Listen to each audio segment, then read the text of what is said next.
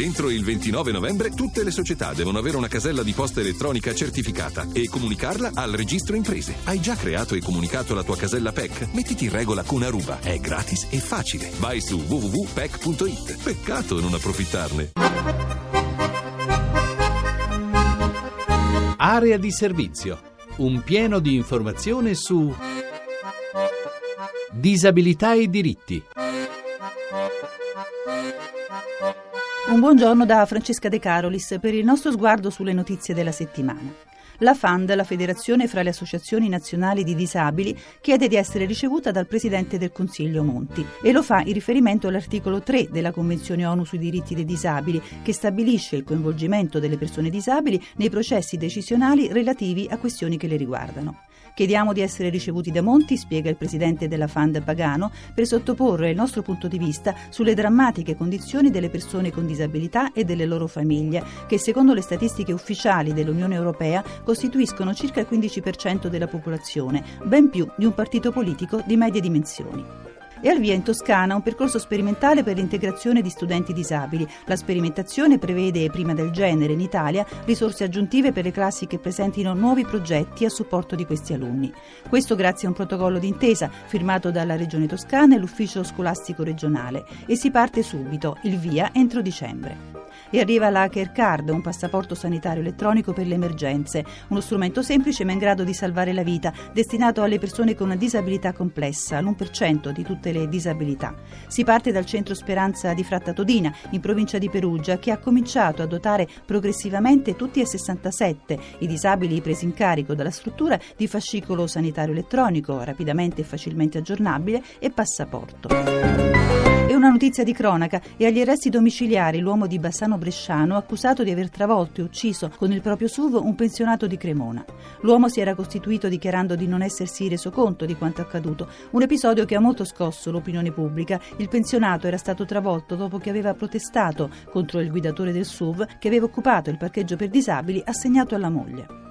E oggi è giornata nazionale della malattia di Parkinson. Medici specialisti saranno a disposizione per dare informazioni. Per conoscere le strutture che aderiscono nelle varie regioni all'iniziativa, il sito www.giornataparkinson.it. E parte la settimana nazionale per la lotta alla sordità. L'iniziativa, organizzata dall'AIRC, coinvolge oltre 200 ospedali in tutta Italia. Fino al 30 novembre si svolgeranno incontri con i pazienti e con i medici. Per informazioni ancora un sito www.associazioneairs.it.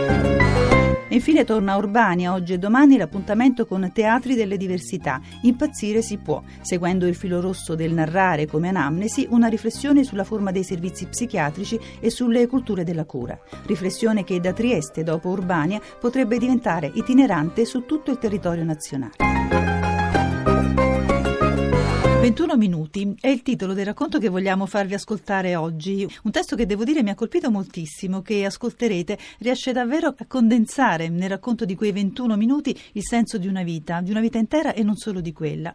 Lo ha scritto Stefano Bressan, che è padre di Francesco, e Francesco è il suo bambino nato con sindrome Down. Bressan, questo suo scritto che ha mandato a noi e anche poi una lettera che le scrive per suo figlio. Quanto è grande adesso il bambino? Francesco adesso ha 22 mesi quindi piccolissimo e magari un giorno gliela leggerà.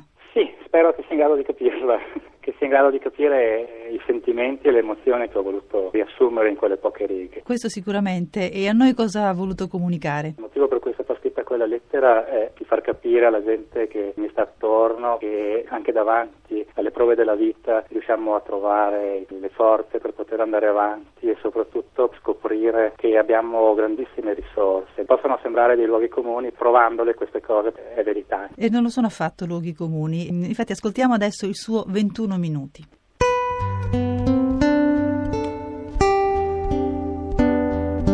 21 lunghissimi minuti. Tanto ci hai messo, Francesco, a mangiare 5 grammi di latte. Te li ho stillati goccia a goccia con la siringa sulla lingua, seduto sul lettino di quella stanzetta scarna e asettica, tu in braccio a me. Era mezzanotte e ho contato i minuti. 21 minuti. Io in 21 minuti potrei correre per 5 chilometri, se mi impegno. Dovrei correre forte e quasi oltre le mie possibilità, ma potrei accettare la sfida e tentare di vincere una battaglia. Tu, invece, la tua battaglia l'hai già vinta. La prima di una serie, credo, perché sembra esserci una guerra all'orizzonte. Ma la nostra dottoressa preferita dice di stare tranquilli, che quelli come te li conosce bene. Eh sì, dice che sei un Highlander, un guerriero pronto a combattere, anche se qualcuno pensa che tu la guerra l'hai già persa. Quando qualche ora dopo la nascita venne il primario, perché in questi casi viene il primario, a dirci purtroppo, ormai era tardi, noi lo sapevamo già. Lo sapevamo dal momento in cui hai visto la tenue luce della sala parto, dal momento in cui hai pianto per la prima volta, dal momento in cui ti abbiamo scrutato in viso per cercarne i segni. Ma in realtà lo sapevamo anche da prima, sì, Francesco. Credo che lo sapessimo fin dall'inizio e quando dopo le prime avvisaglie tua mamma decise di non fare l'amniocentesi, fu chiaro a tutti che sarebbe andata così, ma fino all'ultimo ho sperato che così non fosse.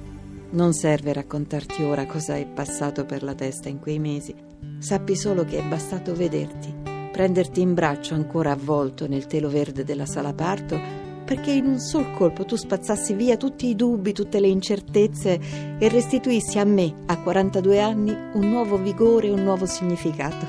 Non è vincere una guerra questo?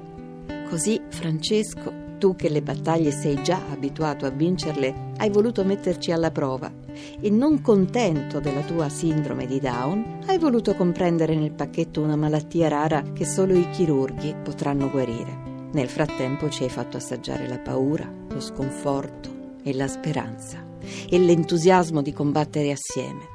Io e te abbiamo trascorso insieme 17 notti nella stanzetta scarna e asettica della chirurgia pediatrica di Padova. Tu alimentato da una macchina e io a tenerti la mano, a raccontarti delle avventure che ho passato e di quelle che faremo assieme, cominciando poi piano piano a darti il latte che la mamma ci lasciava alla sera nel barattolino celeste. Così, in quei primi 21 minuti, abbiamo capito che siamo una squadra, che dobbiamo combattere assieme, che insieme possiamo farcela. Ecco Francesco, io che pensavo di aver visto tutto, di aver vinto le mie sfide, in 21 minuti ho capito che per 42 anni mi sono solo allenato per correre la gara più bella, quella insieme a te, papà. Bressan, 21 minuti per capire e per decidere, ad esempio che purtroppo non è la parola giusta, e poi tante altre parole che sono da cancellare. Quali? Parole che hanno a che fare con la disabilità e con l'handicap. Quando nasce un bambino così, la gente subito, nel bene o nel male, lo considera come qualcosa di diverso e spesso anche con, nel nostro giudizio, con un po' di ipocrisia, tanto da non chiamarlo diverso, ma di chiamarlo speciale, come quasi fosse un premio. Noi abbiamo cancellato quelle parole che tentano di cambiare la realtà, forse per renderla più digeribile. No, non è così. Francesco è arrivato, ha delle difficoltà e avrà delle difficoltà anche in futuro, dobbiamo chiamarle con il loro nome e affrontarle. Lei accenna anche una malattia rara che ha il suo bambino. Si tratta della malattia di Hirschsprung, può colpire anche persone diciamo normali, però è particolarmente frequente nei bambini con la sindrome di Down. Ma da questa guarirà presto? È già prevista Diciamo che è guarito nel senso che gli effetti sono stati eh, rimossi dall'intervento chirurgico. Possiamo dire che ha avuto ragione la vostra dottoressa preferita? Il suo Francesco è un Highlander, sta rendendo un po' Highlander anche voi? è il miracolo che ha fatto Francesco. Eh, voi, voi genitori, avete cercato il confronto anche con altri genitori? A volte le associazioni sono importanti. Certo, le associazioni sono importantissime, daranno un supporto, daranno un sussidio a lui e la possibilità anche di diventare autonomo, di essere inserito nel mondo del lavoro. Però in tutta onestà abbiamo trovato più aiuto forse scavando in noi stessi prima e nelle persone che già ci erano vicine che in un certo modo si sono avvicinate ancora di più a noi e alla nostra famiglia. Bresanna, lei fa un cenno alle sfide che in 40 anni pensava di aver vinto prima di quei 21 minuti. Quali sono quelle sfide? Sono tutte le cose che io pensavo di aver messo da parte. Io ho altri due figli, una di 13 e uno di 10 anni. Sembrava che la mia vita ormai fosse arrivata all'apice dal punto di vista professionale, dal punto di vista familiare. E sa, a un certo punto ci si placca pensando di essere arrivati e di dover solo portare avanti la barca così, eh, un po' col favore del vento. Invece non è così. Io ho scoperto tantissime cose nuove, sia ad esempio mia moglie che ho scoperto essere una donna così forte, così brava, come non avrei mai pensato prima, nei miei figli che hanno delle risorse, anche quelle impensabili, inesauribili. Ecco. C'è un'immagine di suo figlio che meglio pensa lo rappresenti? Eh, il suo sorriso, che mm, regala gioia, regala speranza senza chiedere in cambio nulla. Questo è tipico, credo, dei bambini come lui che sono felici con poco, chiedono poco e restituiscono un mondo intero. E grazie a Valentina Montanari che ha letto il racconto di Stefano Bressan. Domani parleremo di lavoro, quali difficoltà, quali opportunità per i disabili anche in questo momento di crisi. Per il libro della settimana parleremo di persone disabili in famiglia, a scuola e in società di Francesco Fusca. Appuntamento dunque a domani alle 10.10 su Radio 1. Per contattarci potete chiamare lo 06 331 72168 o scrivere all'indirizzo email area di servizio chiocciolarai.it. Buona giornata.